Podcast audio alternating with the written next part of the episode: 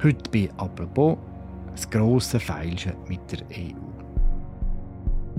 Vor zwei Jahren hat der Bundesrat Verhandlungen über das Rahmenabkommen mit der EU unter Getöse beendet. Der Abbruch der Verhandlungen zum Rahmenabkommen ist ein komplettes Versagen des Bundesrats, ein außenpolitisches Fiasko ohnegleichen. Und seither? Es ist nicht einfach nichts passiert. Im Keim hat die Schweizer Delegation Eckwert für ein neues Verhandlungsmandat abgemacht. Vor einer Woche das der Bundesrat zur Kenntnis genommen. Und dann, damit doch, hat er noch einen neuen Verhandlungsführer bestimmt. Ha nominato Alexandre Fasel nuovo segretario di Stato. Als Staatssekretär wird Herr Fasel im Außendepartement eine Schlüsselfunktion einnehmen.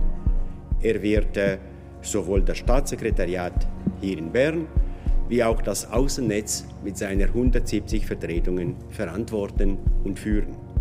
Das klingt alles ziemlich kompliziert. Und das ist es auch.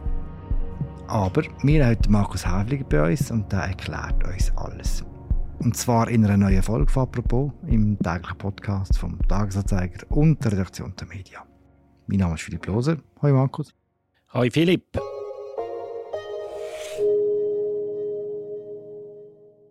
Jetzt müssen wir natürlich uns schon etwas einfallen lassen, dass unser Publikum auch bei uns bleibt, bei diesem Dossier. also wir versuchen es. Du hast geschrieben, dass vor einer Woche eine der wichtigsten Bundesratssitzungen überhaupt stattgefunden hat. Vom ganzen Jahr. Warum ist diese Sitzung so wichtig? Es ist um das Europa-Dossier gegangen und das tönt sehr technisch, aber ich glaube, egal wie man in dieser Frage steht, Beziehungen zu Europa, das ist für die Schweiz einfach wirklich eine existenzielle Frage. Unsere Wirtschaft hängt sehr stark von Europa ab und wenn es da Probleme gibt oder noch größere Probleme geben wird in Zukunft, was wahrscheinlich ist, wenn wir keine Lösung finden mit Brüssel, dann ist das einfach ein Problem und in dieser Sitzung ist es eben darum gegangen, zu schauen, sind wir so weit, dass wir vielleicht könnten richtige neue Verhandlungen starten mit der EU? Haben wir genug auf dem Tisch und was fehlt noch, um so Verhandlungen können zu starten? Und das ist eine Art so eine Bilanzsitzung vom Gesamtbundesrat und es ist wirklich die Frage im Raum gestanden, hat Ignazio Cassis seinen Job bis jetzt gut gemacht? Können wir einen Schritt weiter gehen und quasi die letzten offenen Fragen versuchen zu klären, dass man dann irgendwann in einem halben Jahr oder so könnte formelle Verhandlungen starten mit der EU. Okay. Und hat das geklappt? Wie ist es ausgegangen? vor der Sitzung, wenn man mit Leuten aus den verschiedenen Departementen geredet hat, auch aus dem EDA, dann hat es überall geheißen, wir wissen nicht, wie es rauskommt. Es ist also nicht ein Selbstläufer gewesen, dass der Ignazio Cassis mit seinen Vorschlägen durchkommt. Es hätte können sein, dass die anderen sagen, hey, lieber Ignazio, das lange nicht, geh nochmal über die Bücher. Es hätte auch können sein, dass sie einfach sagen, okay, wir lassen dich einmal weiterarbeiten, wir schauen ein bisschen zu. Sie sind am Schluss so weit gegangen, dass im Kommuniqué gestanden ist, dass der Bundesrat die Eckwerte für ein solches Verhandlungsmandat verabschiedet hat, formell verabschiedet hat. Er hat eigentlich mit dem, kann man es vielleicht ein bisschen so übersetzen, den Plan von Ignazio Cassis zu seinem eigenen gemacht, also der Gesamtbundesrat. Und das ist, würde ich sagen, doch ein Erfolg mhm. für die Ignazio Cassis. Eine, wo ich zumindest so nicht erwartet habe, weil man hat doch, man hört in den anderen Departementen nicht nur Lob über seine Arbeit in diesem Dossier. Bevor wir uns jetzt über die einzelnen äh, Eckwerte unterhalten, über die Punkte, die der Bundesrat verabschiedet hat, so eine kleine Verständnisfrage. Wie sind denn die jetzt überhaupt entstanden? Hat die der Ignazio Gassi selber in Brüssel abgemacht oder wie ist das genau gegangen?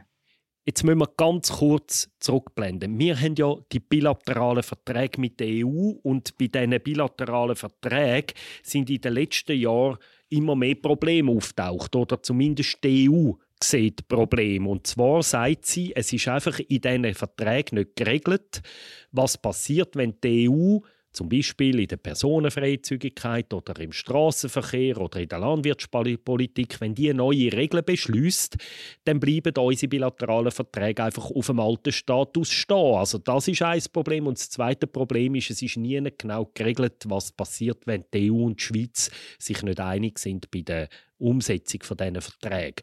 Und das Thema, der Konflikt, der steht jetzt seit vielen Jahren im Raum. Man hat das lösen mit dem sogenannten Rahmenabkommen und das Verhandlungen für das Rahmenabkommen hat der Bundesrat im Mai 2021 abgebrochen und seither versucht er einen Neuanlauf, ein neues Vertragspaket, nicht mehr mit einem grossen Rahmenabkommen, sondern mit indem man all diese Fragen jeweils innerhalb der einzelnen bilateralen Verträge regelt. Zusätzlich soll es, Entschuldigung, ich muss jetzt das ein bisschen erklären, es ist halt kompliziert, zusätzlich möchte der Bundesrat aber auch noch ganz neue Abkommen mit der EU, zum Beispiel eins für den Strom, eins für im Gesundheitsbereich und so weiter und so fort. Also am Mittwoch von dieser Woche hat der Bundesrat Gassis Möglicherweise war das sehr schmal, wo er das selber so sagt. Er hat gesagt, es ginge darum, bilaterale Verträge drei abzuschließen. Also hm. ein drittes grosses Verhandlungspaket, nachdem bilateralen eins ja vor rund 20 Jahren in Kraft treten sind. Also das ist das Ziel. Und für das hat seine Chefunterhändlerin, Livia Loy, jetzt seit etwa anderthalb Jahren mit der EU, knapp anderthalb Jahren mit der EU, sogenannte Sondierungsgespräche geführt. Also eigentlich sind das nichts anderes als eine Art Verhandlungen oder Vorverhandlungen, wo man eben versucht herauszufinden, wo ist der gemeinsame Nenner, wo könnte man vielleicht einen Kompromiss finden, wo sollte man einen, könnte man einen Deal machen. Und das läuft seit etwa 15 Monaten jetzt.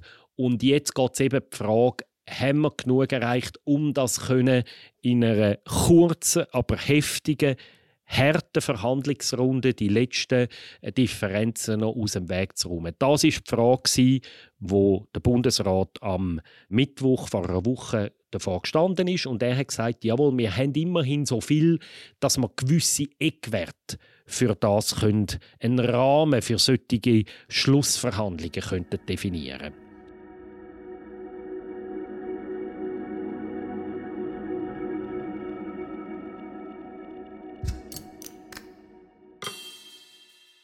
Also Max, wir reden über die Eckwerte. Das Rahmenabkommen ist ja gescheitert, weil es Unstimmigkeiten gibt in verschiedensten Bereichen, unter anderem beim Lohnschutz.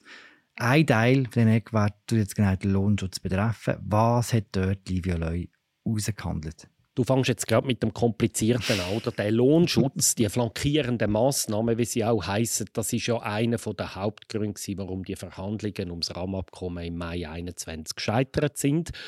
Und da hat nach allem, was man bis jetzt weiß, Livia Loy nicht wahnsinnig viel mehr rausgeholt als damals. Also es gibt weiterhin, die EU ist bereit, der Schweiz ein paar Ausnahmen zuzugestehen. Also eine wichtige Ausnahme ist, dass wenn ausländische, europäische Firmen in der Schweiz wenn zum Beispiel eine Küche einbauen, also irgendein Küchenbauer aus Baden-Württemberg, kann er auch das in Zukunft nicht einfach machen, sondern er muss sich ein paar Tage vorher anmelden. Und dass er kann in die Schweiz kommen, dass da in der Schweiz dann Kantone oder Gewerkschaften können ihre ihre Lohnkontrolleure losschicken, um zu schauen, ob der baden-württembergische Küchenbauer sich an die Schweizer äh, Mindestlöhne, die in den Gesamtarbeitsverträgen festgehalten sind, halten. Also das ist ein wichtiges Zugeständnis, aber ein Zugeständnis, das es schon im Rahmenabkommen gegeben hat.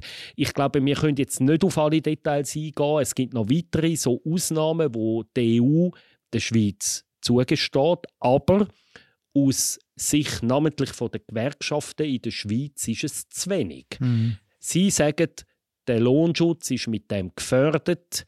Die Schweizer Löhne, die höheren Schweizer Löhne können so von Dumpingarbeitern aus Europa unterlaufen werden. Und jetzt gibt es noch ein weiteres Angebot von der EU, nämlich eine sogenannte Non-Regression Clause. Also ein EU-Kommissar hat, der noch kürzlich in der Schweiz war, gesagt, okay, liebe Schweizer, wenn das so ein riesiges Problem ist für euch, dann könnten wir euch vielleicht noch so eine Garantie geben in dem Vertrag, wo wir dann eines Tages abschließen, dass wenn wir in der EU unsere eigenen Regeln, also die EU, das dürfen wir schon auch nie vergessen, die hat in Sachen Arbeitnehmerschutz in den letzten Jahren auch Fortschritt gemacht mhm. und sie würden dann eben die EU sagt jetzt ja, wir könnten es uns vorstellen, euch zu garantieren, wenn wir unseren eigenen Arbeitnehmerschutz in den nächsten Jahren wieder sollten verschlechtern aus irgendwelchen Gründen, dann müsstet ihr das nicht übernehmen, nicht nachvollziehen. Also die Klauseln, wo eben da der Kommissar Sefcovic mal versprochen hat vor ein paar Monaten, die gibt in der Schweiz jetzt zum Teil Hoffnung, dass man eben da eine Absicherung könnte überkommen für die Schweizer Löhne, aber es gibt auch andere Stimmen, die sagen, ja, es ist gar noch nicht klar, was denn die genau bringen, die Klauseln. Das heißt, für die Gewerkschaften lenkt auch das noch nicht. Gewerkschaften ist ein gutes Stichwort. Pierre-Yves Maillard, der Präsident vom Gewerkschaftsbund, also der Chefgewerkschafter der Schweiz, hat nach dem Bundesratsentscheid von letzter Woche ein Interview gegeben bei uns in der Zeitung und hat gesagt, dass der Bundesrat Gassis einfach schönfärberisch kommuniziere, dass die EU sich viel zu wenig bewege und dass der Bundesrat nicht soll irgendwie so tun, als gäbe es in dem Dossier demnächst schon Lösungen, die für die Schweiz akzeptabel sein Also er gibt sich extrem skeptisch. Er sagt, wir sind gegen das, was bis jetzt in Art erreicht worden ist und auch das, was sie da verkauft als etwas, was sie erreicht haben. Und die offene Frage ist, sind Gewerkschaften, wenn es bei dem bleibt, wo wir jetzt haben, bereit, ein Abkommen mit der EU tatsächlich scheitern zu lassen? Oder machen sie im Moment einfach ein Powerplay? Gewerkschaften wissen, dass der Bundesrat sie eigentlich braucht, wenn er dereinst will, eine Volksabstimmung gewinnen und sie haben so eine Art Vetomacht. Und jetzt ist die offene Frage, wo wir alle nicht wissen, wir können nicht in den Kopf von Herrn Meyer und seinen Leuten schauen, machen sie einfach Powerplay, weil sie noch ein bisschen etwas rausholen und zwar gar nicht unbedingt von der EU, sondern im Inland. Es gibt zum Beispiel die Forderung von der Gewerkschaften, dass es soll nationale Mindestlöhne geben künftig und ob sie solche Zugeständnisse wollen von den Bürgerlichen ob sie nur wegen dem jetzt so protestieren gegenüber das, wo Gassis seine Leute in Brüssel verhandelt, oder ob ihren Unmut und ihre Unzufriedenheit tatsächlich so groß ist, dass sie bereit werden, so ein neues Vertragspaket wieder scheitern zu lassen, so wie sie schon vor zwei Jahren nicht die einzigen, aber äh, wichtige Akteure sind, die zu dem Scheitern beigetragen haben. Kurz zusammengefasst, der ganze Lohnschutz, der schon seit Jahren ein Problem ist bei den Verhandlungen zwischen der Schweiz und der EU, der bleibt weiterhin eine ziemlich umstrittene Sache. Genau, und es ist auch da, in diesem Bereich sind auch die Sondierungsgespräche noch nicht abgeschlossen. Es hat der Bundesrat Gassis, hat das auch jetzt diese Woche, wo er von den Medien treten ist, gerade wieder, hat das sogar öffentlich gesagt, dass man dort noch nicht ganz an dem Punkt ist, wo man möchte sein im Lohnschutzbereich. In anderen Bereichen, und über die können wir jetzt vielleicht auch reden, sieht es besser aus. Zum Beispiel bei der Unionsbürgerrichtlinie. Kannst du dir zuerst erklären, was ist das genau und wo liegen die Fortschritte, die die Schweiz in den Verhandlungen gemacht hat? Also die Unionsbürgerrichtlinie, also wir haben ja seit etwa 20 Jahren das Personenfreizügigkeitsabkommen mit der EU und seit wir das abgeschlossen haben, hat die EU ihre eigene Personenfreizügigkeit weiterentwickelt mit der sogenannten Unionsbürgerrichtlinie. Die Unionsbürgerrichtlinie bringt für Menschen, die sich innerhalb der EU bewegen, von einem Land ins andere, neue Recht. Also zum Beispiel kann man leichter eine dauerhafte Niederlassungsbewilligung in einem anderen Staat bekommen. Und die Gefahr oder die Angst war, noch vor kurzem, dass wenn die Schweiz eine Art durch so neue Verträge gezwungen würde, die Unionsbürgerrichtlinie zu übernehmen, dass dann Leute, heute ist es ja im Grundsatz so, dass nur Leute von der EU in die Schweiz dürfen kommen, die hier auch einen Job haben. Und mit der Unionsbürgerrichtlinie, so sagen es gewisse Leute, steigt die Gefahr, dass Leute zwar ganz kurz vielleicht in die Schweiz arbeiten und dann verlieren sie den Job oder sie verlönden und dann könnten sie innerhalb von kurzer Zeit vielleicht dann irgendwie in der Schweiz von der Sozialhilfe profitieren. Also das ist so ein Gespenst, wo die Gegner an die Wand gemalt haben. Und dort, so heißt es zumindest im Umfeld von MEDA, ist man jetzt offenbar dran, so die Bedingungen, unter denen eben so EU-Bürger in der Schweiz könnten dauerhaft bleiben, genauer zu definieren. Das ist ein Punkt. Und wo man offenbar relativ weit ist, auch offenbar relativ konkreten Erfolg erzielt hat, ist, dass die sogenannte Ausschaffungsinitiative von der EU würde garantiert werden, weil das ist eine weitere Angst gewesen, dass wenn wir die Unionsbürgerrichtlinie übernehmen, dass wir kriminelle EU-Bürger künftig nicht mehr könnten ausschaffen in die EU.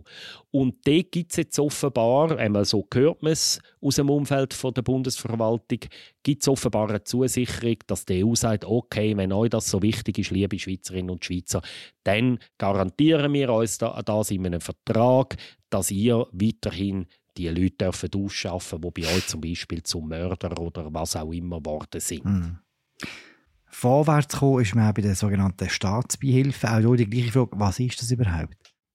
Das ist auch so ein kompliziertes Dossier. Also in der EU müssen sämtliche Subventionen oder andere staatliche Beihilfe, eben das ist der Fachbegriff, aber eben zum Beispiel sind Subventionen mit dem gemeint, wo der Staat oder ein Staat an irgendeiner Firma gibt, die müssen der EU gemeldet werden und sie müssen von der EU bewilligt werden, unter gewissen Bedingungen. Und die Angst beim Rahmenabkommen war, dass die Schweiz über das Rahmenabkommen auch müsste die Regeln übernehmen. Und da haben vor allem Kantone Angst gehabt. Also Kantone, die kennen das dichtes Geflecht von staatlichen Sonderregelungen für gewisse Firmen, von Subventionen in den verschiedensten Bereichen. Und sie haben Angst gehabt, dass ihnen quasi dem von Brüssel das würde verboten werden. Das bekannteste Beispiel ist, dass ja viele Kantonalbanken bis heute Staatsgarantie haben. Und die Angst war, dass man das in Zukunft die Staatsgarantie für die Kantonalbanken müsste aufheben. Und da haben jetzt die Unterhändler offenbar etwas herausgeholt, dass die Garantie, äh, die Staatsbeihilferegeln der EU, die Schweiz die nicht müsste generell übernehmen sondern nur in den Bereichen, wo sie ein bilaterales Abkommen hat mit der EU. Und das nimmt die Gefahr von der Kantonalbanken zum Beispiel weg, weil die Schweiz kein Finanzdienstleistungsabkommen hat mit der EU, würde die Staatsbeihilferegeln der EU, wo für Banken gilt, für die Schweiz in Zukunft auch nicht gelten. Und das ist jetzt ein ziemlich entscheidender Erfolg gewesen, weil Kantone haben wegen dem und es gibt noch weitere Punkte, wo da offenbar die EU zugesichert hat. Wegen diesen Punkten haben alle Kantone, die ja in der Konferenz der Kantone zusammengefasst sind, im März beschlossen, dass sie mit dieser Lösung leben können. Und sie haben den Bundesrat aufgefordert, jetzt endlich vorwärts zu machen, um zu einem Abschluss mit der EU zu kommen.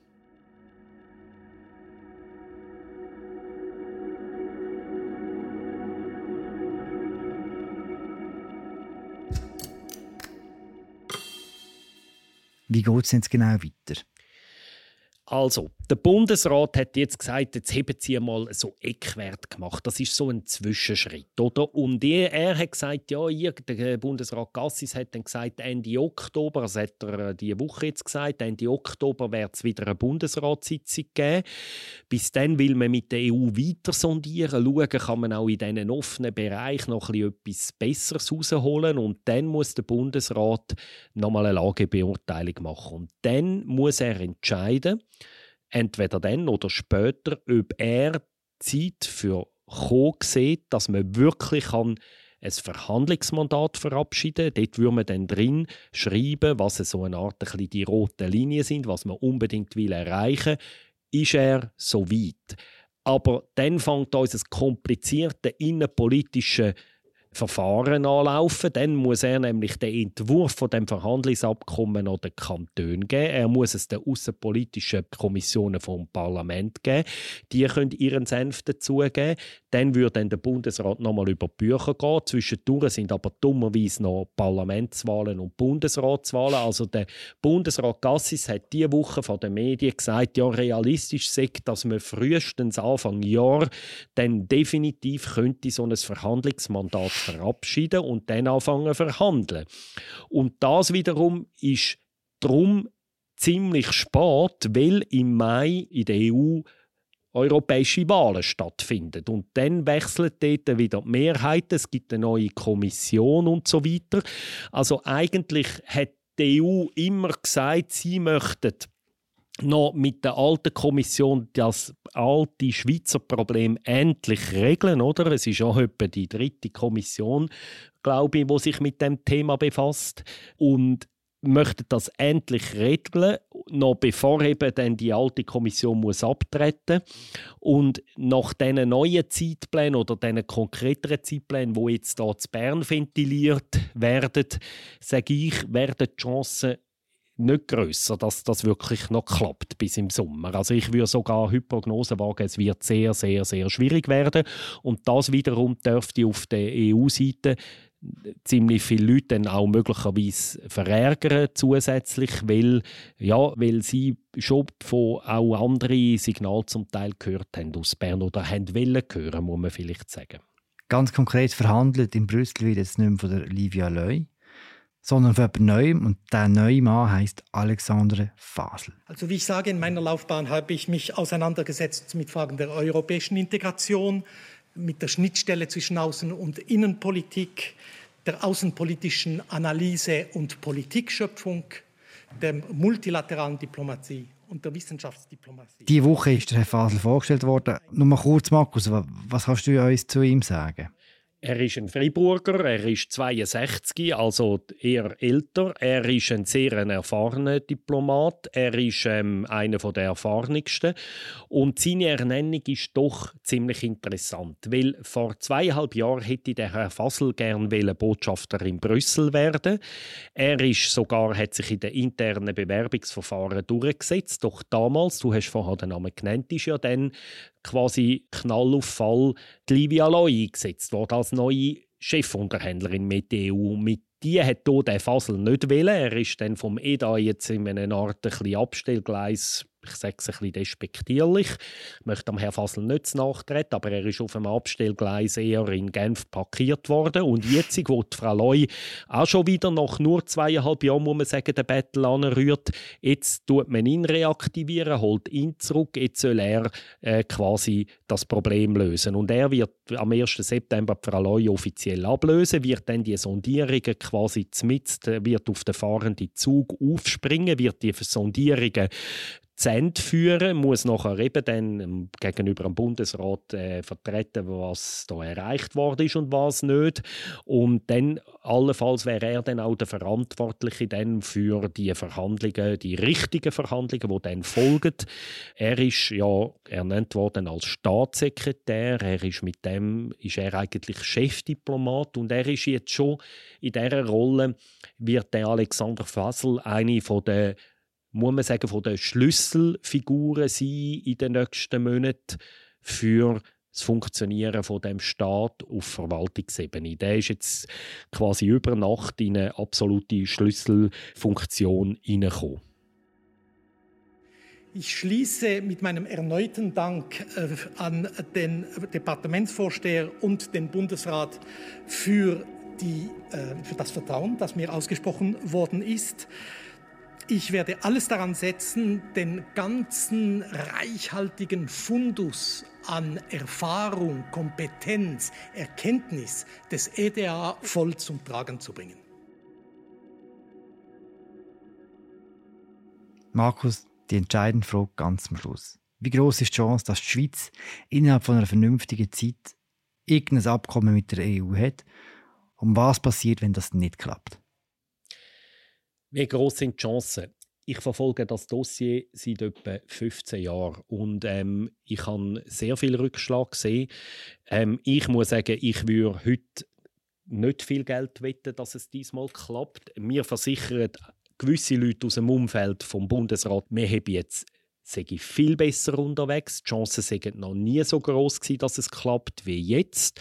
Es gibt die Stimmen auf dem Umfeld vom Bundesrat. Es gibt aber in den anderen Departementen auch nach wie vor kritische Stimmen, die sagen, ja, dass der innenpolitische Konsens, wo es braucht, damit so ein Abkommen kann auch eine Volksabstimmung überstehen, dass es zuerst auch noch vom Parlament angenommen worden ist. Der Konsens gibt es immer noch nicht. Die sind skeptisch.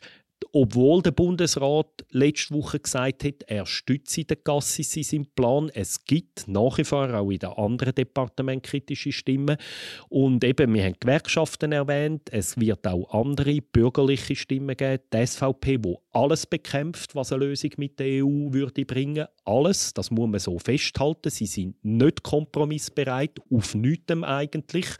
Außer die EU würde sich der Schweiz unterwerfen, dann würde die SVP mithelfen.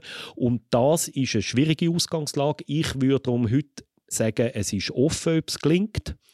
Und jetzt hast du noch die zweite Frage gestellt, was passiert, wenn es nicht gelingt.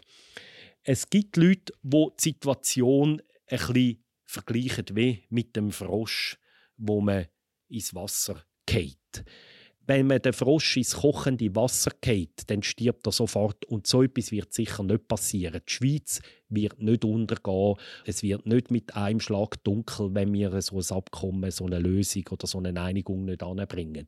Es gibt aber sehr viele Leute, vor allem aus der Wirtschaft, die sagen, es ist ein bisschen wie beim Frosch, wo man ins kalte Wasser geht und dann treibt man langsam die Temperatur auf.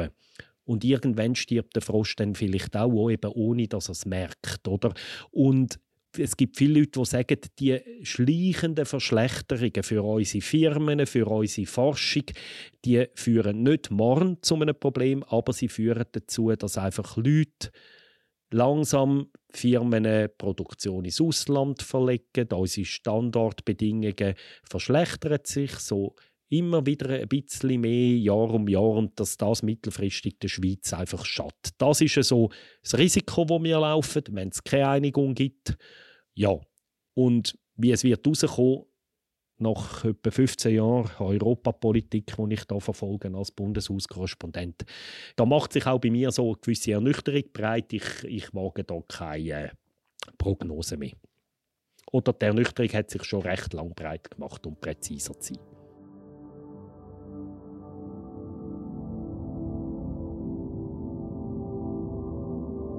Danke, Markus. Ja, danke dir, Philipp.